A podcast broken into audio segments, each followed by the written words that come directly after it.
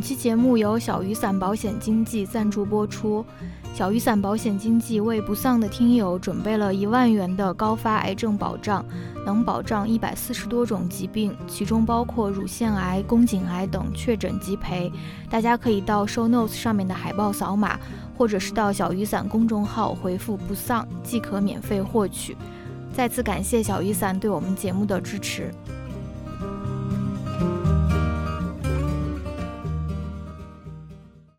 Hello，大家好，欢迎收听新一期的不撒。欧拉，欧拉，今嗯，今天我们全程都用西班牙语来录制，怎么样？就是我们要做那种做说的最烂，但是最不怕说的那种那种播客，为大家学习语言提供一些信心，对吧？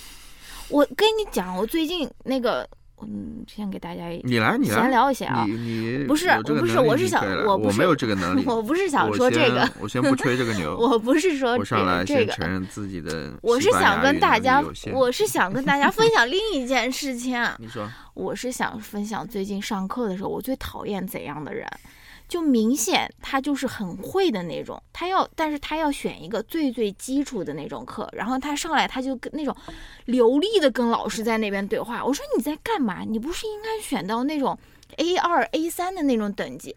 你在那边流利对话什么对话？我们这些人，我们是真正对自己诚实的人，对吧？我们就是没有这种水平，我们就不选这种课。你说谁啊？很多人没人，有，我感觉大家都差不多吧，我觉得都你。的这个感觉有点不太准吧？那可能有一些人稍微好那么一点点，但是我觉得也都是我我们是真正的零基础。是的我，估计他们有一些美国人可能，呃，比如说高中什么时候学过一段时间。上次的那个那个伦敦的那个人，他很明显就是很会说伦，就是上次我们上上节课那个麦嗯麦西哥 墨西哥那个老师，然后那个女是女的吧女的，她很明显就是她会说很多非常复杂的对话，但是她要引入那种比自己的水平要低一点的，就像我现在去引入一个那种中文课，对吧？从最基础的学起，这不是就是。对吧？但是但是我不担心，因为每次我跟乔老师一呃 那个呃同同一同每一次一起上课的时候，总有人是比我说的差的，嗯、那个人就是乔老师。我非常感谢你的存在。你你这个对你对于你来说是一个困惑吗？嗯，不是，我就是想要吐槽一下，我就是说，你如果会很多的话，对吧？你就往上面选一选，你不一定要非要跟我们一起上这种最最基础的这种欧拉来欧拉去的这种课，对不对？我不知道，我反正我反正无所谓的，你是他们想选什么他们的事情，嗯，我是你你的西班牙语的发音就是比较糟糕的，就是有一种那种 意大利的意大利味儿的那种感觉。然后，呃，每次跟你在一起练习的话，就会把我也给带跑偏。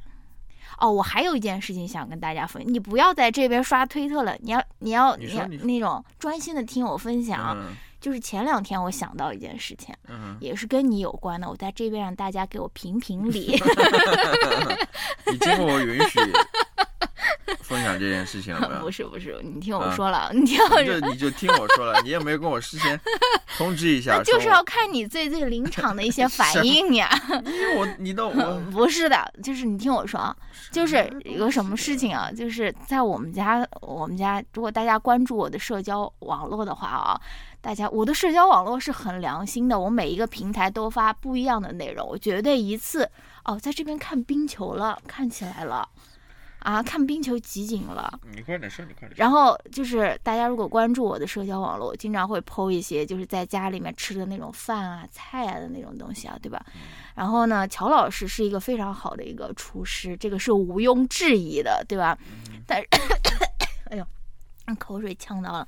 但是我想说的是什么呢？我想说的是，就是我每次比如说发一个什么菜啊，不管是发在朋友圈啊，发在那种好友的那种群里啊，或者发在其他地方，然后大家都是问说，哎，乔老师又给你做什么好吃？大家就是根本就不觉得这个菜可能有任何一一点点的可能是我做出来的，就大家根本就跨越过我，就是直接问说，他不是说直接问，呃，问说，嗯，这个菜谁做的？真好吃，对吧？看上去真不错。他直接就是问说，乔老师又做什么好吃的了？乔老师是怎么做的，对吧？这边点名那个 Mavis，对吧？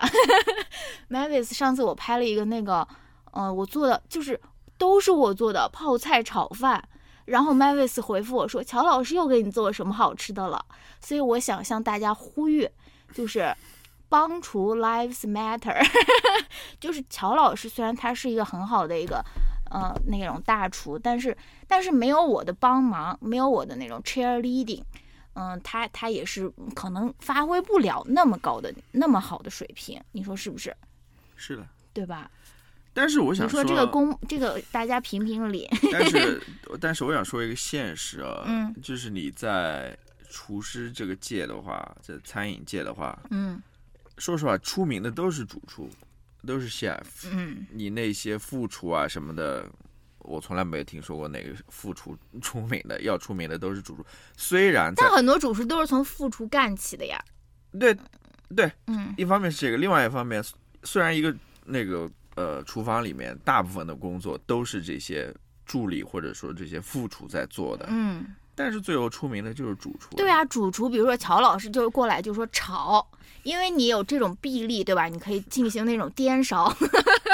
你 我不知道大家有没有看过一个那个日本的男的炒蛋炒饭的那个图片，就是他那个 那个蛋炒饭，他在那边颠勺，就把整个那个饭都颠出来的那种。嗯。放在 show notes 里面，大家去看一看啊。你想说，你想你你说这件事想说明？我是想让大家，也就是说尊重一下我的劳动成果，就是不要 take it for granted。说不定什么时候哪一个菜就是我自己做的，虽然这种情况少之又少，但是保不齐，对吧？就是啊先问一问，对吧？说不定哪一是哪一个就是我做的。那你以后直接就发这个谁做的什么菜不就行了吗？那不行，那怎么就分你我了呢？这不能分你我的，因为大部分都是你做的。对啊，那你把这个事情说清楚了不就行了吗？那不行。呃，整道菜 什么切配，切配是由我来完成的，最后的炒制是由谁来完成的？你，讲清楚。你既然这么在意这个东西的话，对吧？你为什么在这边阴阳怪气我？你为什么在这边阴阳我？我我挺喜欢阴阳怪气。好吧，好吧，嗯，今天呢，我们要录一些什么呢？听友的来信嘛。对，今天我们要回复三封听友的来信，都是，哎，有一段时间了，就是今年给我们的来信，对吧？基本上都是二二年的，现在二二年都半年都过去了，我们这个回复的 也是非常的慢了，因为没有没有什么来信，对，所以我们要攒一攒，一攒就是半年。对吧？但是呢，今天这三封来信我都非常喜欢，我觉得这三封信都写得非常好，而且每一封信都有不同的角度，有的是关于学业的，有的是关于那种，呃，工作的，还有的是关于情感的。Oh my god，真的是三个都是，而且我非常确定三个来信的人都是女生，这就是为什么这 三封信都写的这么好的原因吧。反正这三封信我都是非常喜欢的，嗯，那我们就要么就。废话就不多说，那么我废话就不多说了。嗯，好吧，开始吧。废话就不多说，我们先来为大家分享第一封来信。第一封来信是我来读。第一封来信是跟什么有关呢？哦，是跟学业有关的，对吧？不是，也不仅是学习，学习和生活吧。好，嗯，第一封来信是这样说的。郝小气，乔老师，你们好，我算是你们节目的一个忠实听众了。你们的每次节目都给我带来反思和欢乐，但是不好意思，我今天可能会用一个比较负面的故事来打扰你们。我去年从美国一个三十名开外的大学转入了梦想中的一个排名前三十的大学。可能在别人看来，这已经是人生的一大步。可是转进来才知道，这个地方竞争激烈，你永远没有你的同学优秀。本着我要当一个好学生，所以成绩不能输的念头，我在上一个 project 里作弊了。我在算是有充足时间去思考 project 里的问题的前提下，还是参考了网上的答案，并且提交了一份差不多的答案。（括号）因为我觉得，我确实觉得网上的方式很好。到这个地步，我不要求任何人理解我或者安慰我，不管什么惩罚都是我应得的。但是这个事情就解开了我一直以来的好学生的人设或伤疤，让我意识到我对于学习这件事是一个非常游离的状态，甚至对于生活也是。上面提到的游离主要反映在，我总觉得我真正的生活还没有开始。在我来到美国以后，我意识到这个地方可能不是我的 best fit，所以我一直在想象未来研究生或者博士可以去别的国家。这件事就让我感觉，在我真的去到那个国家之前，我是现在生活中的过客。就算这一节课没听，问题也不大，大不了我下周再补回来。学数学的时候不理解背后最深的机制也没事，先学了，先学了解题方法，把考试混过去。于是渐渐的，我就成了这个考试成绩还不错，但是对于真的知识不想去思考，得过且过的人。对于生活，我也是，我也想过，等我搬到梦想中的国家以后，我会好好经营的生活，活成 that girl 的模样。于是现在我也就不停地推后我的健身和阅读计划，总觉得后果不是即刻发生。但是这回的作弊事件，我真的怕了，我可能会连累队友，可能会失去我一直引以为傲的成绩。（括号可能因为除了成绩，我也没有什么其他的特长，所以失去才会更害怕。）呃，括号完，以前的我可能会想，这回我先混过去这个 project，然后再慢慢学它的原理。总有一天我会理解，但是这次不知为何一交上去，我感受到的不是混过去了的释然，而是立马被可能会陷入作弊的恐惧包包围。我不知道学校关于作弊的正式通知是什么时候，所以我可能会每十分钟就检查一次手机。但是上刑场前的折磨远比真正斩头的那一瞬间难受得多。呃，最近我一直受到自己良心的谴责，也一直在思考以作弊事件为分界线，我能不能勇敢地面对我现在的生活？虽然我也告诉自己，这一次事件不会 define you as a person，也也不说你的学业至此以后就全毁了。但是我还是感到无尽的焦虑和未来的和对未来的迷茫，所以我想听一下二位的意见，什么都好，就算是在节目里强烈谴责我的行为也好，我觉得这些意见可以帮我脚踏实地回归生活。也要再一次对学生党们说出那句老生常谈的话：成绩没有那么重要，千万不要选择用作弊来保全成绩，伤害的只有你自己。在此说完我的故事，祝二位二零二二顺利。怎么样，乔老师？嗯，你有什么想说的吗？我有什么想说的？对呀，其实应该从什么角度去说这些问题吧？嗯，就是我先说一说我的一个感受了，嗯就是整体听呃看完这封信的一个感受。嗯第一个感受就是，我们也不会批评人，我们、嗯我们算什么人嘛，对吧？我强烈谴责你。再说跟我们也没有什么关系，说实话，对吧？嗯第二个呢，就是就是说，其实也不是什么大事情了，人都会犯错了，我觉得，嗯是吧？嗯。那犯错只要呃吸取教训就行了，其实嗯。是非常简单的一些道理。嗯。还有一个就是，就是我一直在思考的一个问题，嗯就是说，好像大家嗯普遍的一个问题吧，嗯。就是很难活在一个当下的状态里面，嗯。总是想去想象别人的生活也好，或者嗯是想象自己以后的生以后的生活也好，嗯或者说在另外一个国家生活的生活也好，等嗯等等等，反而很难对当下的事情去去 focus 在当下之上，对吧？就嗯总总就就是这么一些简单的感受。我有一些想说的。你先说吧。嗯，我是觉得这个你这个这次作弊事件，未尝不是一次好事，它给了你一次反思自己生活的机会嘛，对吧？就是首先我是觉得说。因为看你的信，你你写的信，你也为自己的这次行为感到非常的羞耻和焦虑，所以你不是那种觉得作弊无是无所谓的那种人。就是我觉得你内心是对于作弊是有一个很明确的一个态度的，就是你并不是觉得说啊，我这次占到了这个便宜了，我这个得分了。所以我我觉得你自己已经明白了，我们也没有必要说站在谁的角度谴责你，对吧？就是。呃，嗯，也就像你自己说的一样，等待这个所谓的处刑的过程，其实是比这个真正的这个斩头还还要痛苦的。就是你你现在知道你作弊了，知道你可能会被扣分，会连累自己的队友啊，或者说什么，这种等待的这种焦虑，其实是最折磨人的。而而反而真正你如果受到惩罚了，你可能会觉得非常轻松了。就是就是，我觉得你的。我觉得你的惩罚已经够了，就是你对你这次事件，你对自己的这个惩罚，我觉得其实已经够了。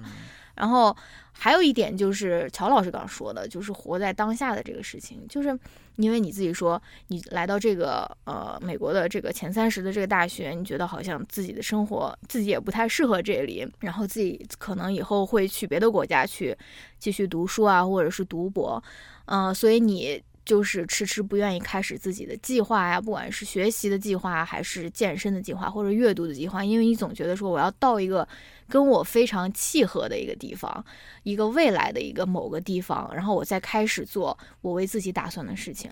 但是我现在想跟你说，这个地方是不存在的，就是你即使过了几年以后，你成功的去到了你现在心目中那个完美的那个地方、那个国家，去开始了一段。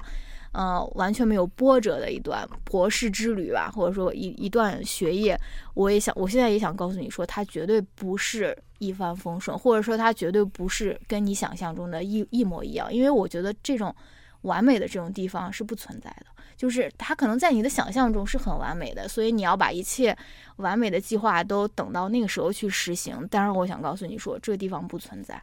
你如果想要开始做某件事情，那最好的。最好的那个那个时机就是现在就开始做，对吧？就是不管是去读书啊，或者说去健身啊，就是，嗯，我记得以前好像周轶君还是谁说的，他说中国人就特别喜欢活在那种未来嘛，就说，嗯，尤尤其是中国人有很多那种特别关键的时间节点，比如说高考啊，或者说是，呃，第一份工作啊什么，大家高考之前就会想说啊，高考完了。所有事情都会变好的，但是是这样的吗？根本不是，对吧？很可能高考结束以后，即使你考得很好，你的生活也会越变越糟。就是，呃，我们是活在这个对未来的这个想象里面，或者说父母把我们生出来，就是在那边想说，哦，以后我的孩子会给我，会会给我养老啊，会给我一个很好的一个安详的一个晚年啊，或者什么的。但是你就错过了和他现在的相处，你就是被。捆绑在自己对于未来的这种期许里面，而这种期许很可能就是一个很虚幻的一个东西，它其实并不是你想象中的那么完美的，对不对？对，嗯，对。然后我想，嗯，借用你这个信里说的一句话吧，嗯，你在第几段倒数第二段里面说，最近我一直受到自己良心的谴责，也一直在思考以作弊事件为分界线，嗯。我能不能勇敢面对我现在的生活？嗯，我觉得说的很好吧，就是，呃，能不能勇敢的面对自己生活？嗯，我总结一下你刚刚说的话，就是无论你在什么地方，嗯，在什么时候，在人生的哪个阶段，嗯，你生活当中都会遇到各种各样的问题也好，或者麻烦也好，你这个是必须要面对的，不是说你到了一个你可能喜更更。更喜欢的一个国家，或者去了一个你可能觉得更好的一个环境当中，嗯，你这些问题和烦恼就不存在了，不是这样子的，就是你还是要如何去学会面对自己的生活吧，嗯，呃，或者讲的更再再再抽象一点，因为我最近我不是最近了，我今天刚好在那边看一个杂志，嗯，他那一期主题就是关于。呃，其实这个话题我们也聊过很多了，就是关于 uncertainty 的，嗯，就关于不确定性的，嗯。你笑什么？然后呢，我就在那个杂志的第一页上面，他那个主编写的那个卷首语，我我刚刚说你要发长毛象，你说我不发，然后你真的发了，我没有发长，这个是我之前就发了，你自己没有关注到而已，啊，真的没有啊，真的没有看到，已经是三四个小时之前发的 好吧。Sorry，他那个曹老师有长毛象了，大家可以来关注他哦。他那个卷首语吧，第一句话他就引用了一个叫 Ralph Ellison 的，是一个美国黑人作家，我之前还从来没听说过。他说的一句话，我觉得就是我挺喜欢的。嗯，他说：“Life is to be lived, not controlled, and humanity is won by continuing to play in face of certain defeat。”哦，对，就是你的生活是是要去活的，要过你的生活的，而不是被某某某种力量或者什么去控制住。嗯，呃，然后人性是在不断的与非常确定的那种失败，certain defeat，就是非常确定那种失败中继续下去的。哇，对，你这个只有两条点赞，这太可怜了，肯定因为我没有转发。对对对，是这样子的。当然，他里他这边其实在说的，我我觉得他说的 certain defeat，就是说人是有一死的，嗯，但是你不用看那么长的一个跨度了，嗯你就看你人生当中的每一个阶段，嗯。也是有 certain defeat，就是这个困难也好，困境也好，对啊是是不停的会摆在你面前的，嗯对吧？你你不能因为这个就被它控制住，嗯，就不不去勇敢的去生活，去面对它，嗯哇，正能量，，对。尤其是那种现在不是那个 Roe v Wade 不是不是那个也你是不是推对翻了？对，放到放到这个语境当中，这句话也是合适的。嗯，对，很多人可能因为这个事情就是，呃，非常沮丧吧。嗯很多人会觉得好像对吧，这个国家怎么变成这样子啊，或者什么之类的哇。但是对吧，我觉得很你的这种鸡汤为什么每次都是这么高效呢？有的时候 very effective，有有的时候的确是需要这些非常有智慧的人给我们这些嗯。呃非常有智慧的一些人生哲言。我我是觉得这这句词汇量倒是不不大这非常有智慧的人给非常有智慧的人生课。嗯，我觉得就是这样，就就嗯。就是这么一回事吧，就是用这句话来嗯。呃，大家一起勉励吧。嗯，对，因为我觉得就是就是觉得生活在别处其实是很普遍的一个想法，就是觉得说我的生活可能是在以后发生，可能在我去到某一个。呃，更好的地方的时候发生，但是其实不是的。我要把这个话说的更绝对一点，就是生活除了当下，不在任何地方，就生活只在当下发生，就是它不在过去，也不在未来，它就是在当下发生。就是你要好好去过你的生活的话，嗯，就是要从现在做起，对不对？对啊，嗯。就是如果放在你的那个给我们写的这个故事当中的话，大家对于成绩的这种这种焦虑，或者说希望自己拿到好成绩，嗯我我是怎么想的？就是当然成绩可能很重要啦，嗯。但是我觉得更重要的还是，嗯，对吧？嗯，我再来注我我的意思，哦我我的意思就是说，你你你就尽自己努力去我知道他说了呀，他说成绩重要，但没有那么重要。就尽自己努力去学习嘛，学嗯，分数考得好是一回事儿，考得不好又是另一回另外一回事儿。那考得不好就自己去努力嘛。我觉得在在成绩就是比成绩还有有些东西比成绩是还要重要的嗯啊，对吧？嗯比如说你你你要诚信，你要诚实，你不要去作弊这些，嗯，有些价是值没错，比这些分数也好，还是要更重要一些。没错。对，我要以另外一个角度注入以及正能量了。嗯就是他说他是之前在什么三十名以外，他现在在三十名以内。我是是什么野鸡大学毕业的，对吧？I do just fine 我。我我也是，我也是，嗯，就是可以活下去的，对吧？就是我我就是，哎，对啊，我知道这些道理，大家应该都明白了。就是这个写信的朋友肯定也明白了，就是 you will be fine。对你就是不要那么执着了。我觉得他是他是明白这个道理的，好吧？那我们这封信就说到这边吧。说到这边，嗯好，第二封信来了，我我来念，我有我这有我有我有我这边有。嗯，好吗。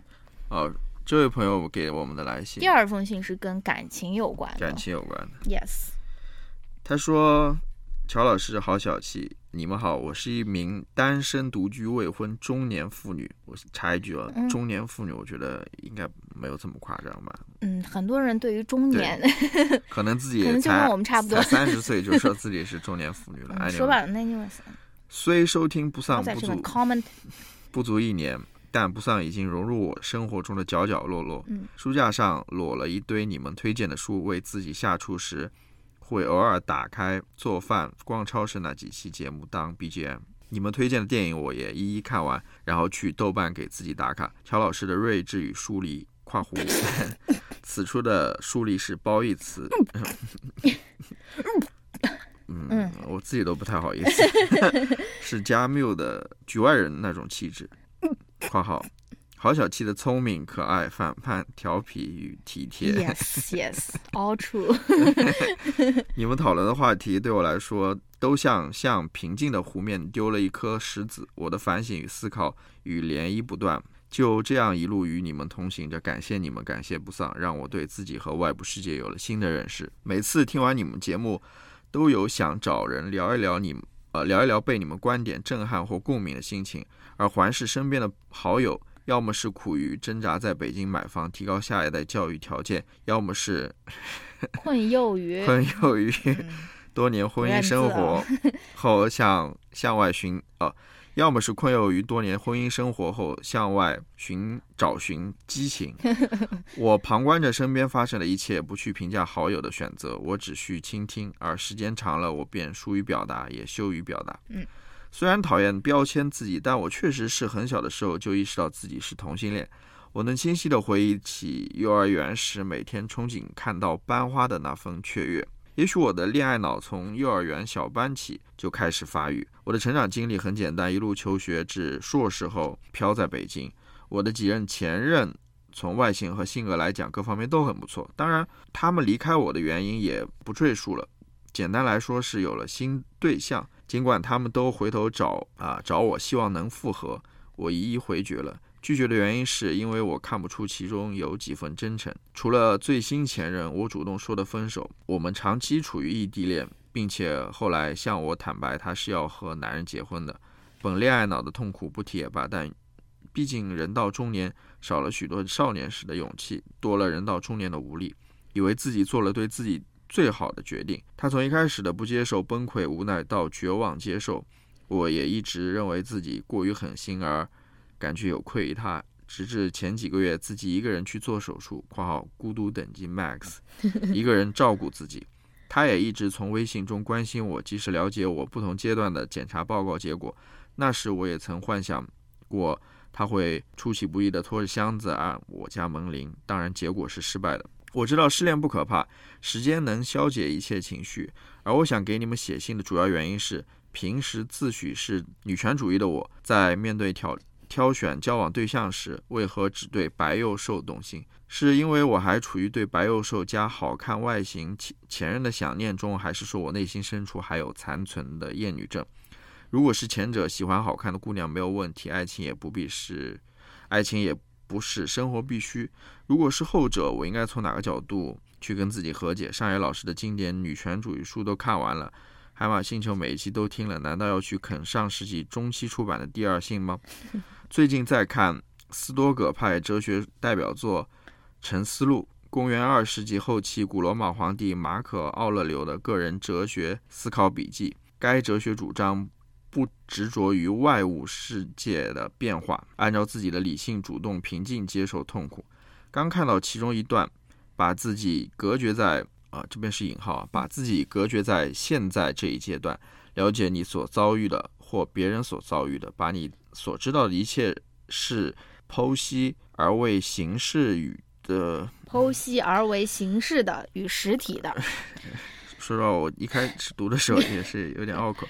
把你所知道的一切是剖析而为形式的与实体的。嗯，引引用结束，这也是我敲下这封邮件的契机。事情就是这样。希望好小七，希望乔老师好小七，狗狗与人人身体健康，一切都好。All the best。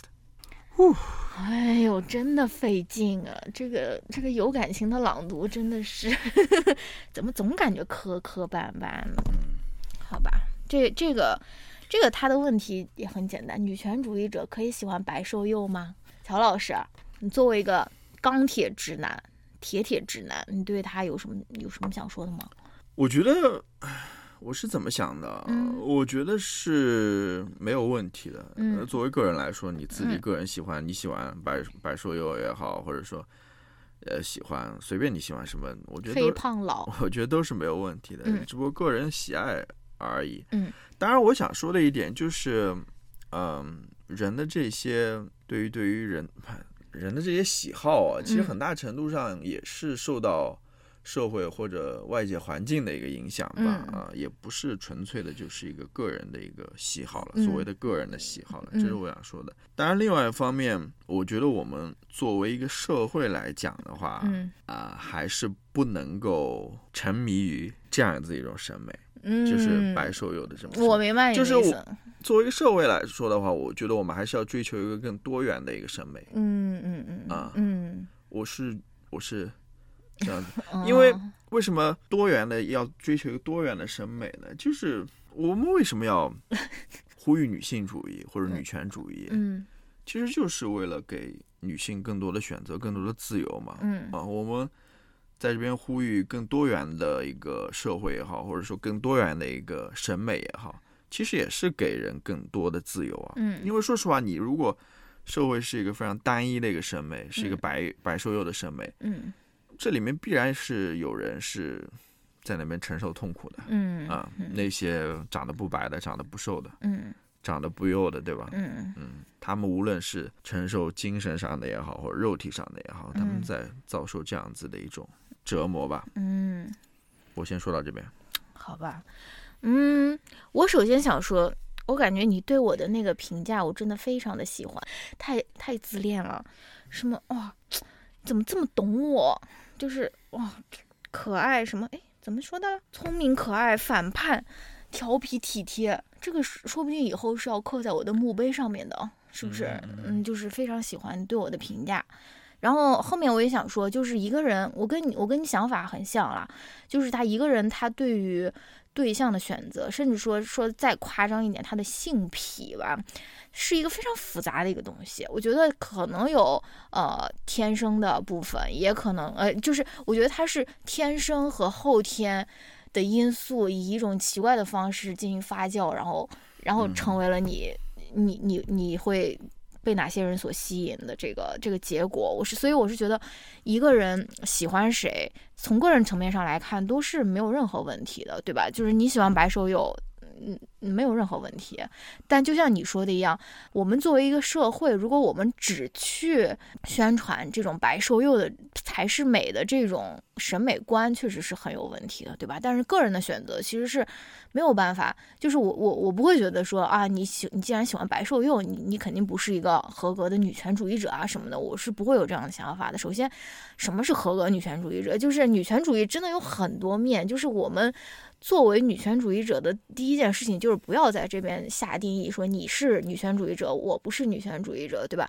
就是，呃，而且我还有一个想说的，就是，对，我觉得我唯一定义女权主义的一个嗯标准啊，嗯其实我刚刚已经说过了，嗯就是女性有更多的自由，嗯更多的选择的自由，嗯就是她想去做什么就去做什么，她想嗯成为怎样的人就成为怎样子的人，嗯而不是说，呃，某些女权主义。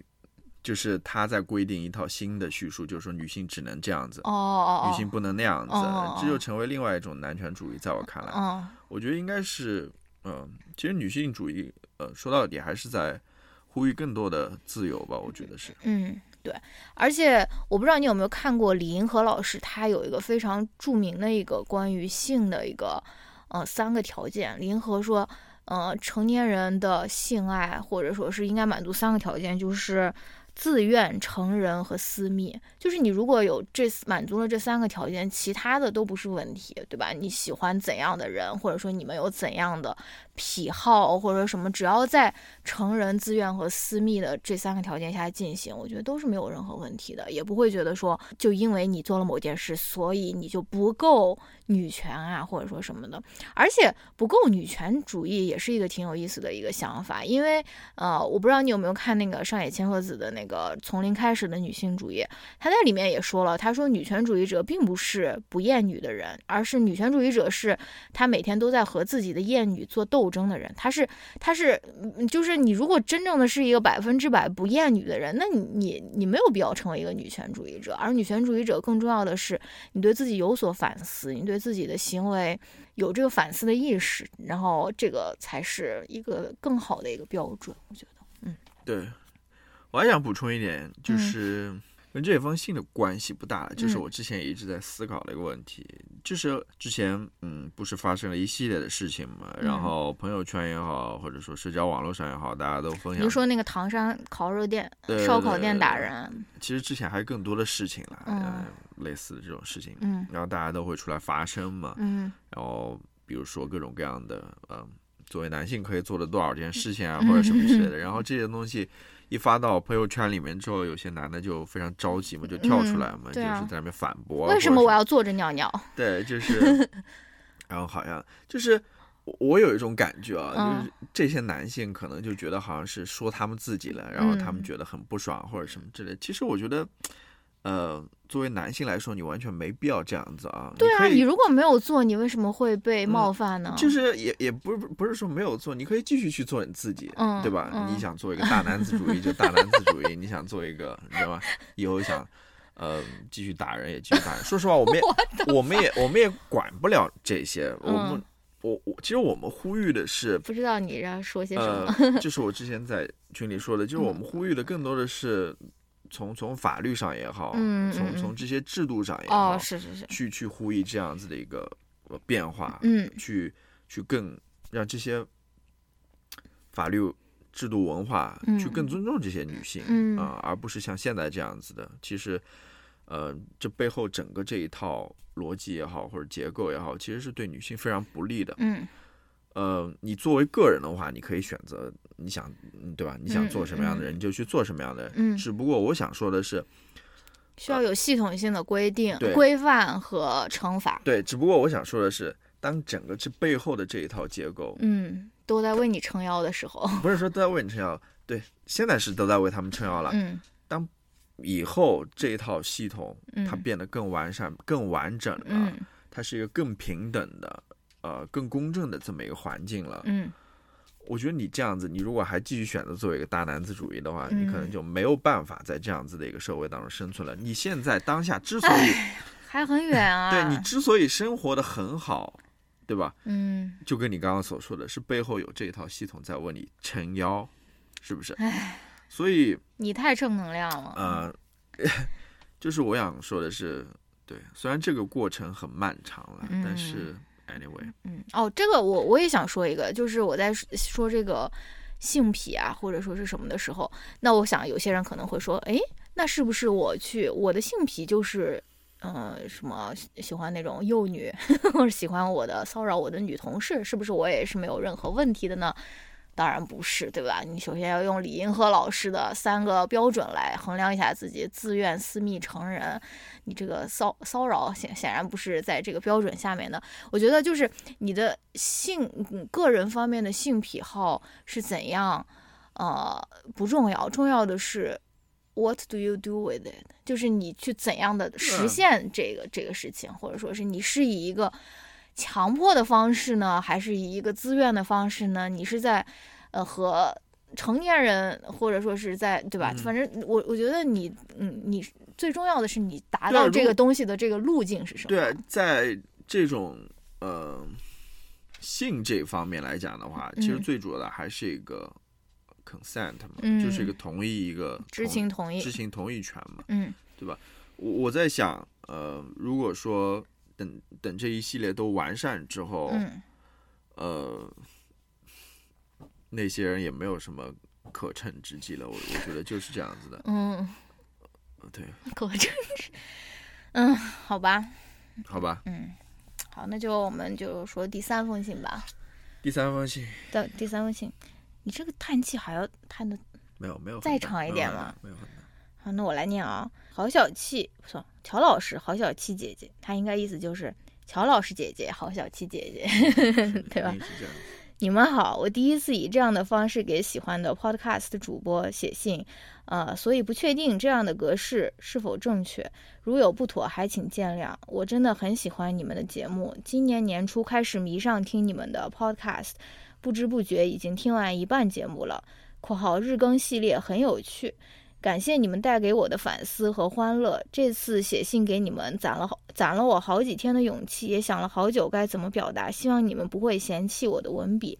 我先介绍一下自己吧，我的英文名是 Jessica，是一名快要毕业的香港社工系大学生。前阵子我完成了第一次社工实习，还有一个月就要迎来第二次实习了。说实话，如果不想去呃不想让人压力山大的功课的话，我还是挺喜欢社工系的。我从学到的知识中看到自己的另一面，也因为这是一门很注重以人为本的科目，我的督导老师会跟我在性格和待人处事上进行好一些反思和讨论。一次督导中，老师说我能够包容不同背景的人，不带任何偏见的去面对服务对象，这种包容的态度。在社工的七大原则中占有一席，我理应为自己得到这样的评价感到开心，但我却有以下的想法：这次想讨论的并不是社社工的工作和原则，呃，而是这种包容心带来的压力。就算我看到。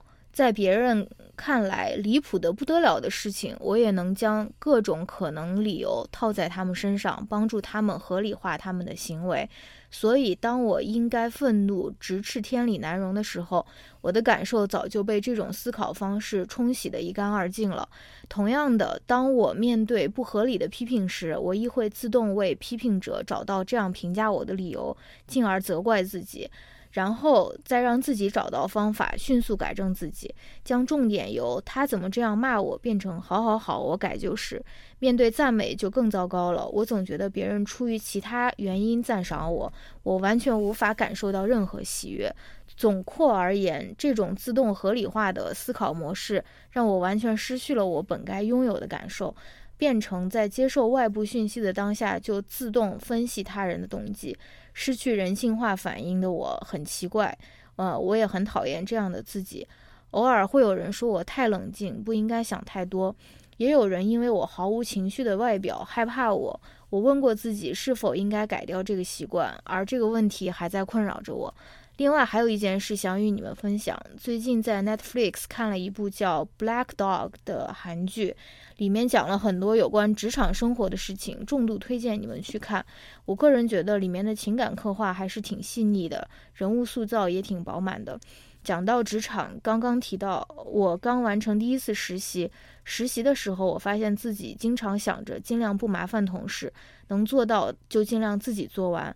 可是老师和父母都说我这样很傻，我也经常听到别人说，在职场不需要付出百分之百的努力，适当装傻的精神，据说还能让我们不经常被差遣。当一个愚者，或许能活得更轻松些。可是我又认为这种想法正是各家自扫门前雪的做法，长远而言造成职场腐朽的状况。不知道你们对职场装傻文化有什么想法呢？不知道你们有什么建议要给将呃将要踏入职场的大学生呢？感谢你们看到最后，这封信会不会很长呢？希望你们不要介意。最后，感恩我能在电波电波中和你们相遇，也祝你们一切顺利愉快。Jessica，你好，Jessica。Hello，Hola，Jessica，你你想说什么？你想对 Jessica 说些什么？嗯，我先从最后一个问题来回答吧。你为什么要用这样的顺序？不都是顺着回答吗？没有，他最后就是说职场问题嘛，职场装傻文化。对，装傻文化。但他觉得好像是呃，大家在那边自扫门前雪啊，对吧？然后长远而言，造成职场。腐朽的状况，嗯，我其实就一句话啦，就是我觉得你就做你觉得你认为是对的事情，嗯嗯，并且你是那个糊弄学小组的不是糊弄，我觉得这个就是真理呀，啊，你觉得对的事情你就去做呀，你不要在意别人的感受或者说别人的看法，嗯，别人觉得好像你是傻，或者说别人觉得你应该不要付出百分之百啊，或者说什么之类的，如果你不这么觉得的话。不要管他们，你就做你觉得对的事情。嗯，你觉得你应该去帮助别人，嗯，你应该去更努力的去做一些事情也好，或者怎么样也好，你就去做这些事情。如果你觉得，啊，我觉得我不应该在这个职场当中付出百分之百，我觉得付出百分之五十就可以，那你就去做嘛。嗯，对，你不用在乎别人的感受，我觉得是这样子。乔老师，这不是很正，嗯，这不是很好的一个回答吗？是了，是了，嗯，我有一个不一样的一个想法，不是说不一样吧，嗯，就是我觉得职场上并不是只有就是自己做，把自己的事情完全做完和。装傻这两个方式，就是他还有很多中间的方式的。尤其是你作为一个初入职场的一个人，我觉得最好的一个方式就是多问问题，因为你因为你刚进这个地方工作，你肯定是有很多问题的呀。而问问题并不一定就是装傻，问问题是一个拉近和同事关系的一个最好的方法。尤其是你可以利用自己这个新人的身份，你确实面临到很多问题，而且你可能也。你可能也需要在这个职场中交一些朋友啊，或者说什么的，就是就是问问题是个再好不过的方式了。就是不管是不是因为装傻问问题，就是你，我觉得你也可以多问问题，不一定就是要自己闷头干，就干到死，然后嗯自己累的特别特别累。我觉得你可以就是呃问一问别人是怎么做的，或者说什么，我觉得这个是一个挺好的一个方法吧。对对对，嗯，的确你应该，其实也不仅仅是最后一个职场问题了，那前面提到的，我觉得他也是有类似的。这样子的问题的，就是面对别人的呃批评也好，或者说面对别人做的非常离谱的事情也好，嗯，他都选择自己一个人去接纳，嗯，去消化，是不是？嗯，而不是说当面去指出 就是离谱的地方或者错误的地方，或者说别人不应该批评他的地方。嗯，我觉得在这时候的确你应该你应该站出来，嗯，你应该指出这些问题的所在，嗯，你不应该。把这些所有的东西都让自己一个人去去去去消化，我觉得这个也是不太健康的。嗯，到最后你自己也会变得非常的不舒服吧。嗯嗯。那关于前面的他的那个什么合理化自己的那个，你就你也说完了。还有就是，我其实这边有一个小小的准备了。呃，小小的准。因为我之前看过这封信了，嗯，我这边写了一些。大家都看过了好吗？什么意思？你难道有哪封信你是现场临场发挥的？没有没有没有。嗯，我就说我之前写的吧，就是利用我写的一点，就是说你的包容性，嗯，和你有原则性其实是不矛盾的。嗯，就是你一方面你可以选择包容很多事情，但你也不能说就什么都包容，嗯，对吧？嗯，没有原则的去包容，我觉得这个也是不好的，或者说。不健康的啊，那我在这边跟你还是要有原则的，就是什么是对的，什么是错的。因为这里面他举了一个例子嘛，就是即使别人做错了事情，嗯，他也说好好好，对对，嗯嗯，就错了就是错了。对，我觉得你你，我觉得你你的这个问题很好，因为它是一个很 tricky 的一个问题。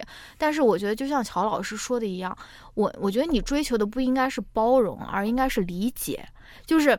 你不需要包容，你不需要觉得他做这这件事情是对的，而且我觉而而是我觉得你应该做的就不光是这个社社会科学对你的训练，你应该去做的是理解他为什么会做出这个行为，就像就比如说。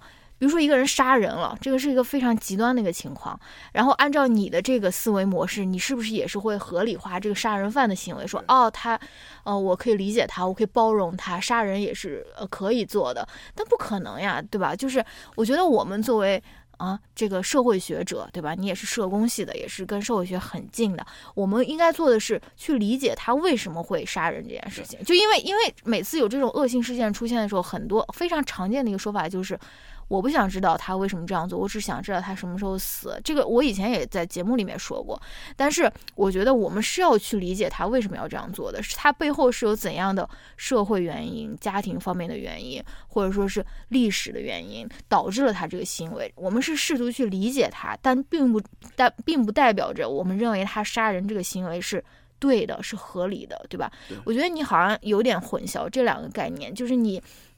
我知道你可能，嗯，相对于社会学来说，你的这个社工可能会更实践性会更强一点。可能在你的实践当中，你需要用一种更加有力量的一种方式来说服自己，去对对我就是没有偏见的对待对待其他人，对吧？但是我觉得你可能是就是把包容这件事情换成理解可能会更好。就是我们并不是同意这种行为，而是我理解他。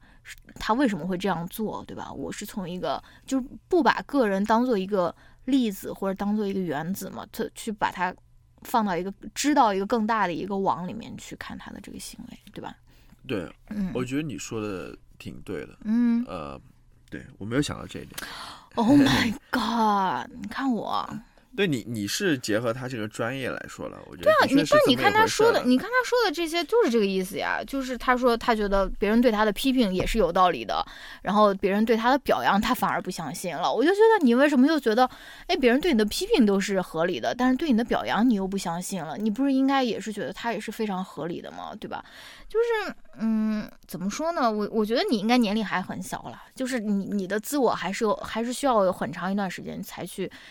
定型吧，就是你你这个问题可能五年以后就不是一个问题了。你可能对自己有更多的理解啊，对自己相信什么事情，相信怎样的价值有更多的呃确定以后，你可能就不会有这样的这样的摇摆了。I I guess，对，嗯，我觉得是这样子，就是你，对你你是要还是那句话，要有自己的原则的。嗯有有些事情对就是对的，错就是错的。嗯有些价值你认为就是重要的。嗯啊，然后当然，正如你所说的啦，你作为一个社工，你也是要想方设法去理解别人的处境的。嗯当然，这不代表说你就认同他，嗯或嗯者说你就认可他，你觉得嗯他所作所为就是对的，或者什么嗯这，我觉得这是有区别的。嗯，对啊，我觉得就是差不多就是这样吧。我们也说了说了不少了，反正对，嗯，好吧。